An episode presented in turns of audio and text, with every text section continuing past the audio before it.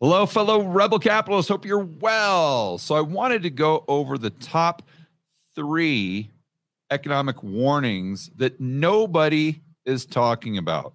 I don't hear this on CNBC. I don't even hear this on Zero Hedge. And uh, quite frankly, we haven't even really discussed it to a great extent on this channel. And uh, let's just dive right into it. I'm going to do a quick screen share. And I want to start by going over to my good buddy's YouTube channel. This is Adam Taggart. He runs a podcast called Wealthion. I cannot suggest it enough. And he just interviewed one of my favorites. The gal's name is Stephanie Pomboy. She's actually one of the few people that I've not had on this channel that I would really like to. So hopefully in the future, we'll get her on the Rebel Capital show. I'm sure at some point in time we'll have the opportunity to talk to her, but she is absolutely amazing. And she brought up a couple points on this podcast that, again, I don't think anybody is talking about. I think these are huge, huge economic indicators and, quite frankly, warning signs. So let's get right over to this interview. And I'm going to play a couple clips for you. Make sure we got the volume up. There we go. To the Bank of Japan, you know, it's no secret um, that Japan has been the marginal source of financing for global carry trades, not just for the last several months or years, but for more than a decade at this point. So we have built up this kind of institutional culture around being able to always access cheap financing in yen and then take that free money essentially and speculate in anything you want all over the world, whether it's, you know, uh, Indonesian real estate or junk bonds here in the US or, you, you know, NVIDIA or whatever your, your uh, flavor of the month is. Um, and what the Bank of Japan is doing right now um, is creating so much, at a minimum, creating so much uncertainty around the ability to continue to source that cheap financing um, that I think that's going to have a major impact on global liquidity that the markets aren't really acknowledging just yet. Um, so, fantastic point. And for those of you who are just on the live stream that I did in Rebel Capitalist Pro, Jeff Snyder was on there. We talked about these global dollar liquidity issues. And uh, we talked about it from a little bit different angle, but this is something that definitely dovetails on that discussion. So, what she's referring to is for pretty much decades now, you have been able to borrow yen at almost zero interest rates. And so that's what she's talking about free money. That's what she's referring to. Okay, well, you know that the Japanese yen most likely isn't going to go the way of the Argentinian peso. So there's a little bit of FX risk there. But if you can get if there's a massive differential between where you can borrow and where and what you can buy as far as the yield or the upside, then it makes a lot of sense. So these people, and also too, if you think the yen is going to depreciate in value, which a lot of people do, and we see that happening lately, then my goodness gracious, what a bargain! Where you can borrow yen at let's just say zero percent or twenty basis points, something like that, and you have to pay back that yen but your revenue is dollars, as an example, or euros or whatever, and the yen is going down. So you're paying it back with less of your purchasing power. So it's a double whammy. It's the exact same thing as if you take out a 30 year fixed rate mortgage at, let's say, $2,000 a month as far as your payment. Then we fast forward in 10 years, and let's say we have massive amounts of inflation. Well, your payment would still be $2,000 a month, but that $2,000 a month would be the purchasing power of a loaf of bread taking it to an extreme. Therefore, with the with the amount of purchasing power you have monthly coming in from your job, it's a far lower percentage, assuming your income goes up with a rate that's near the rate of inflation. So the exact same thing here with the Japanese carry trade. So as an so all of these entities globally have access to this super cheap money, which incentivizes them to go out and take risk. So whether it's buying U.S. Treasuries, that's one reason why I think the long end of the curve might have spiked a little bit. That's going back to Japan coming out and announcing that they're going to take their yield curve control. There, there was some nuance there, but basically they took it from 50 up to 100 basis points as far as the range that they said they're going to allow. So you saw the interest rates rise. I don't know what they've done recently, but they did poke their head above, I think, 60, 70 basis points, which is a big deal for the Japanese 10 year, the JGB. So now all of a sudden, all these guys and gals out there that were borrowing yen at 10 basis points or 20 basis points, now all of a sudden they've got to pay 50, 60, 70, 80, 90, maybe even 100. That doesn't seem like a lot, but when your margins are pretty low and you're borrowing all this money, then that can be a big deal. And also, when you have that FX risk, and then you have to pay for that carry trade in other ways, then all of a sudden it goes from something that's profitable, like a profitable arbitrage, to something where the risk reward doesn't make sense at all. Therefore, there's a lot less borrowing, there's a lot less speculation. Therefore, all of these assets that benefited from that Japanese yen liquidity at a super cheap rate no longer has the benefit of all those capital inflows. So she, as an expert in the corporate bond market, and she obviously nails it there. So you had a lot of this Japanese liquidity going into the corporate bond market, even going into the meme stocks of 2021, possibly crypto, maybe even Bitcoin, uh, maybe even gold. I mean, I don't, I don't want to just isolate Bitcoin there. US real estate, absolutely 100% could have been a beneficiary of this quote unquote carry trade. So, what she's assuming is that because of the inflationary pressures in Japan now, and maybe not over the next six months because they get a steep recession with what the yield curve is telling us. But after that, you know, assuming that we're in a decade of high rates of inflation, which I think we are, uh, like the 1940s, like the 1970s, I think it's going to look more like the 1940s.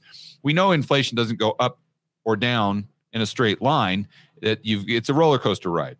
And right now we're on the down, cycle of that roller coaster ride. But my guess is we're going to go right back up to a higher rate of inflation. So at the end of the decade, the prices are going to be way higher than they were at the beginning of the decade. And most likely, interest rates structurally will be higher. Well, if that's the case in Japan, again, that carry trade goes away, and that's going to put some downward pressure on these assets globally, globally, that have had the benefit of that tailwind for, let's call it decades.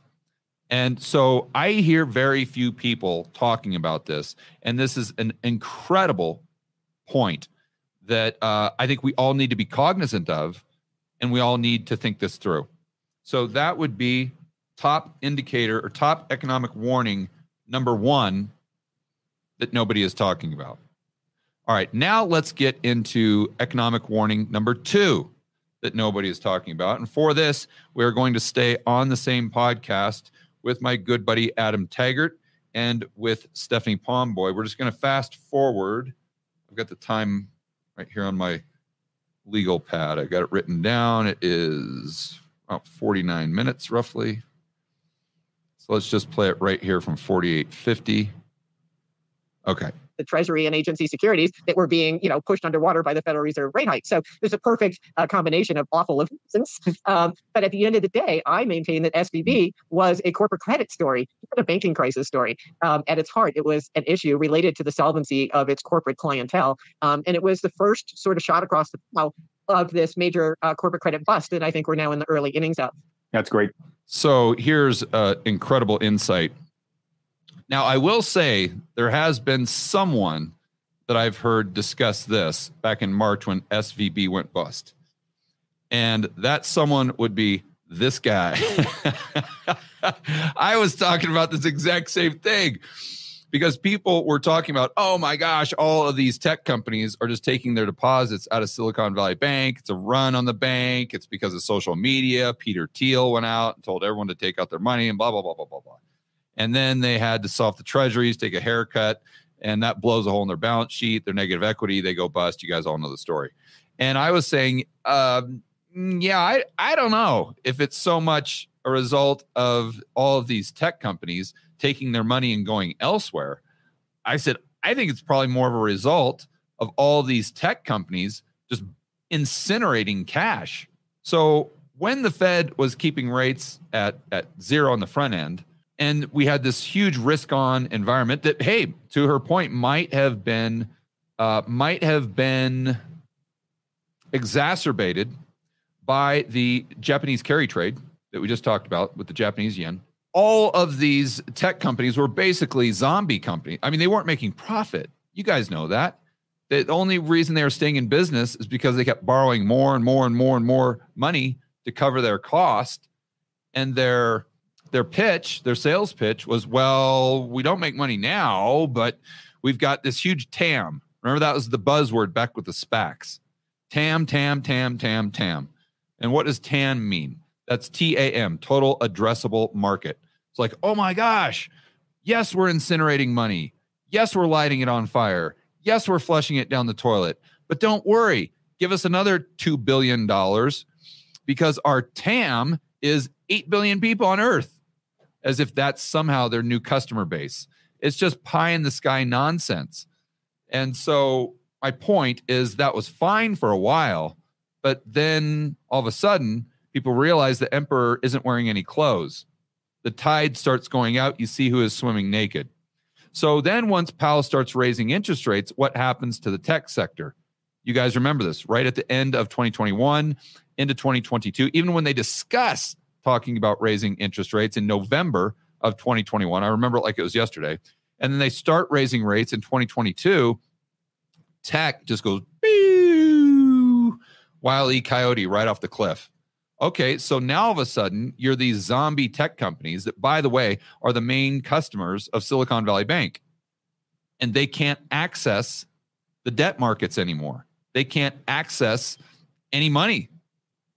So when they're trying to roll over this debt, they're trying to borrow more. The market's saying, no, pound sand. We, we, we get your TAM, but your share price is plummeting. And we don't see any reason why it'll stop plummeting. So then what do they have to do? they just like you if you if, if you let's say you lose your job and right now you have $10,000 in your bank account what's going to happen to the amount of money in your bank account it's likely going to go down because you have to pay expenses and you have no revenue or in this case they have no debt coming in to fill that hole so if they're spending down their deposit accounts well that means those currency units those commercial bank liabilities are going to another commercial bank that forces silicon valley bank to sell they have to take a uh, haircut on the asset side of the balance sheet. Boom, negative equity. You're done. So this is exactly what Stephanie is talking about. Everyone said that Silicon Valley Bank blew up because of interest rate risk. And she's saying, no, no, not really. It was more corporate credit risk. And this is an incredible observation. And um, not just because I made it, but but yeah, Stephanie's a lot smarter than I am. So it, it's nice to to see some confirmation there with someone who I know does incredible research and is very very intelligent. But the bottom line there is no, you had the corporate credit in the tech space blow up. They drew down their deposits, and that's why Silicon Valley Bank had to sell all those treasuries that they were supposed to hold to maturity. It wasn't a run on the bank it was a, a, a corporate credit issue in the tech sector.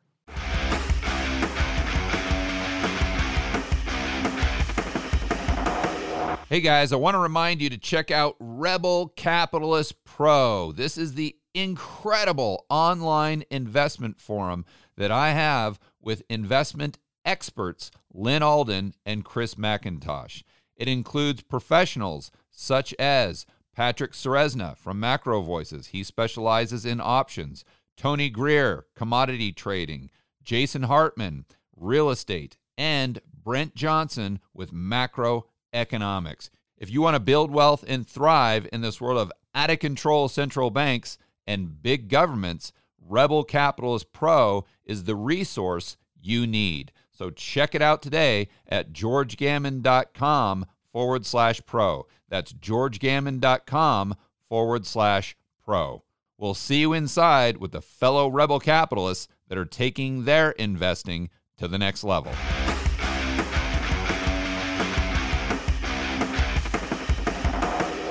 That's number two, as far as the economic warning that nobody is talking about. And yes, it is true that Silicon Valley Bank is behind us and Signature and Credit Suisse and all these. But I think we're only in inning seven or eight. These problems have by no means been resolved. And if we go into a recession, you're going to see that exact same thing play play out in spades, where all these corporations that have been able to access the the bond market, especially if you see all of the corporate debt, not all, but that uh, that portion of corporate debt that is currently investment grade, once that goes back down to the uh, junk status, which you know they're right on the razor's edge right there. Once they go down into junk status, I think it's going from triple B to double B, if my memory serves me right.